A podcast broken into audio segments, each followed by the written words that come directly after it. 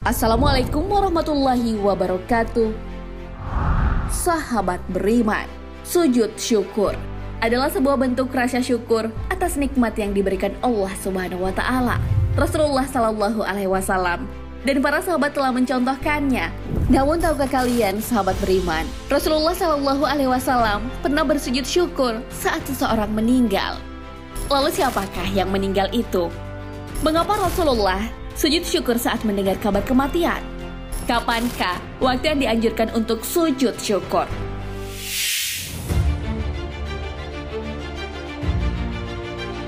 Simak ulasannya dengan menonton video ini hingga akhir. Tentunya hanya di channel Islam Populer. Tapi sebelum lanjut, jangan lupa klik subscribe, like, dan lonceng notifikasi untuk mendukung channel ini agar terus menyiarkan syiar Islam.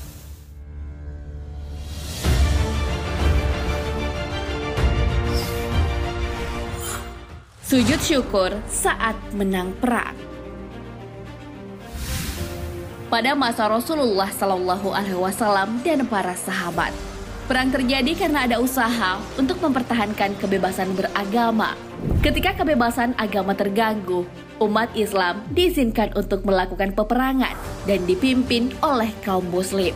Saat menang, tentunya akan membawa kebahagiaan Hal ini sesuai dengan yang tertulis dalam kitab Al-Hawi Al-Kabir.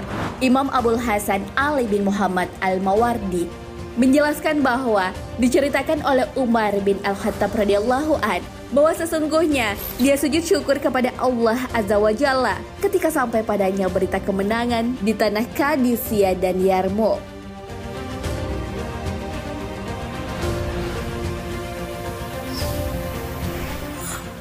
Perang Badar menewaskan Abu Jahal. Dalam Perang Badar, Abu Jahal tewas. Berita ini diterima Rasulullah Shallallahu Alaihi Wasallam lewat kabar dari seorang laki-laki. Abu Jahal tewas di tangan Muawas dan Muadzabu. Untuk membuat yakin akan kematian Abu Jahal, Rasulullah Shallallahu Alaihi Wasallam menyuruh lelaki itu untuk bersumpah sebanyak tiga kali. Setelah bersumpah dengan nama Allah Subhanahu wa Ta'ala sebanyak tiga kali, barulah Rasulullah percaya. Beliau pun sujud syukur. Hal ini sesuai dengan hadis dari Imam Muhammad bin Ishaq bahwa Nabi Shallallahu Alaihi Wasallam pernah bersujud ketika mendengar kabar kematian seseorang. Hadis riwayat Abu Daud.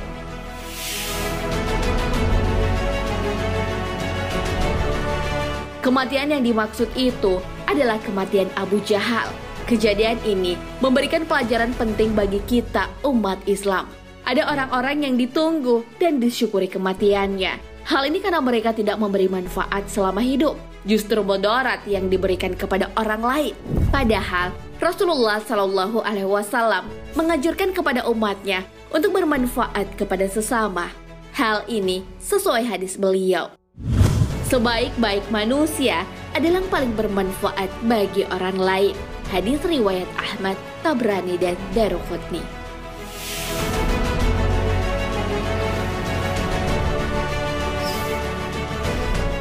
Abu Jahal jahat kepada Nabi Shallallahu Alaihi Wasallam. Abu Jahal dikenal sebagai orang yang sangat membenci Rasulullah Shallallahu Alaihi Wasallam. Sering sekali ia menyakiti Rasulullah dengan tindakan dan ucapannya. Abu Jahal selalu menghalangi Rasulullah saat sholat. Hal ini terdapat dalam buku The Great Story of Muhammad. Suatu hari, Abu Jahal melewati Nabi Shallallahu Alaihi Wasallam yang sedang sholat di sisi makam Ibrahim. Abu Jahal lalu berkata, Wahai Muhammad, bukankah telah aku larang engkau melakukan ini? Sambil mengancam dan membentak Rasulullah. Wahai Muhammad, dengan apa engkau akan mengancamku? Demi Allah, bukankah aku adalah orang yang paling banyak memanggil berdoa di lembah ini? Ayat Al-Quran pun turun. Maka biarlah dia memanggil golongannya untuk menolongnya. Al-Quran Surah Al-Alaq ayat 17.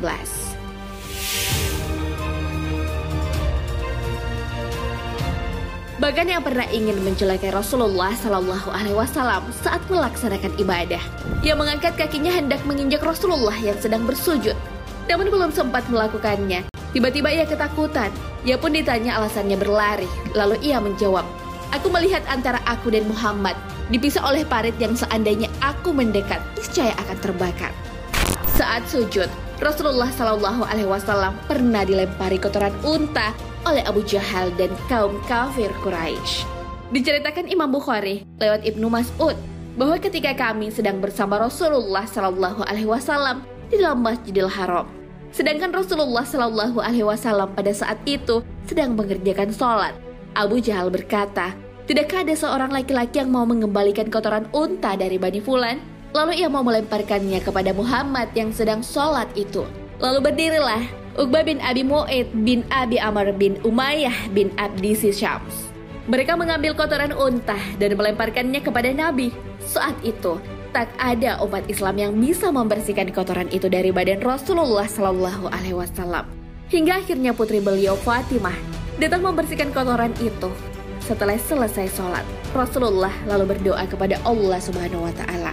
Ya Allah, kepada Engkaulah aku menyerahkan Abu Jahal bin Hisham, Utbah bin Rabi'ah, Syaibah bin Rabi'ah, Walid bin Utbah, Uqbah bin Abi Mu'aid, Umayyah bin Khalaf, dan Amara bin Walid. Semuanya akhirnya terbunuh di Perang Badar.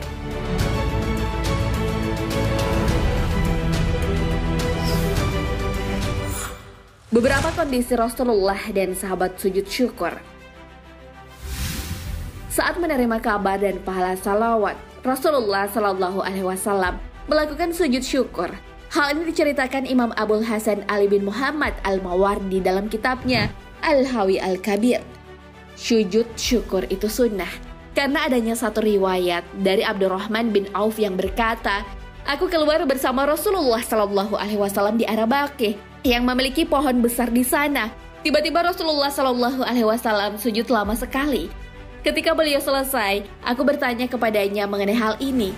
Beliau menjawab, Sesungguhnya Jibril alaihissalam mendatangiku dan memberi kabar gembira kepadaku bahwa siapa yang menyampaikan solawat untukku sekali, maka Allah akan menyampaikan solawat untuknya sebanyak 10 kali.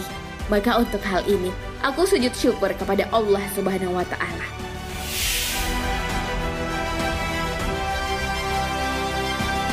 Menikah adalah salah satu kabar bahagia apalagi ketika mengetahui bahwa akan menjadi menantu manusia paling mulia di muka bumi.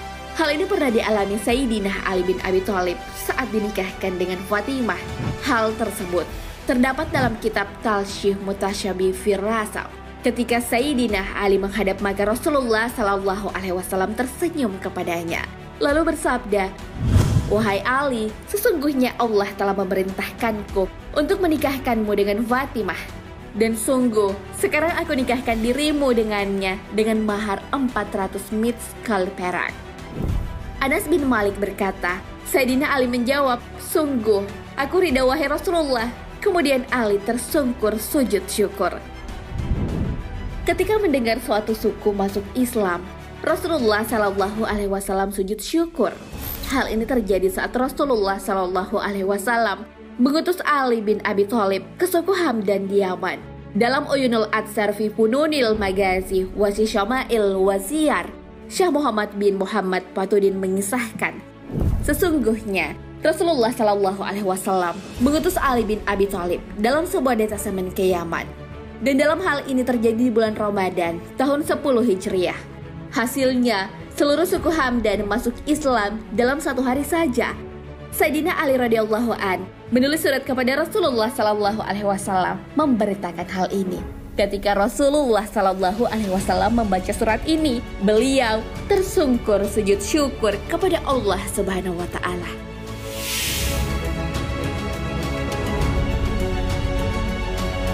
Nah, sahabat beriman, itulah sujud syukur yang dilakukan Rasulullah Sallallahu Alaihi Wasallam saat mendengar kabar kematian Abu Jahal. Abu Jahal adalah orang yang gemar menyakiti Rasulullah. Ia pun menemui ajalnya dalam perang Badar. Sujud syukur juga pernah dilakukan Nabi dan para sahabat dalam beberapa kondisi, yaitu saat mendengar pahala salawat, mendengar kabar pernikahan, dan mengetahui banyak kaum yang masuk Islam. Hal itu sebagai ekspresi rasa syukur atas nikmat yang diberikan Allah Subhanahu wa taala. Hal ini sesuai hadis Abu Bakar menuturkan bahwa sesungguhnya apabila datang kepada Nabi Muhammad Wasallam sesuatu yang menggembirakan atau bersuka, beliau langsung sujud terima kasih kepada Allah Subhanahu Wa Taala. Hadis riwayat Abu Dawud dan Tirmizi. Wallahu a'lam bishawab. Sahabat beriman, jangan lupa berbagi informasi dengan share video ini karena sebaik-baik manusia adalah yang paling bermanfaat bagi manusia. Wassalamualaikum warahmatullahi wabarakatuh.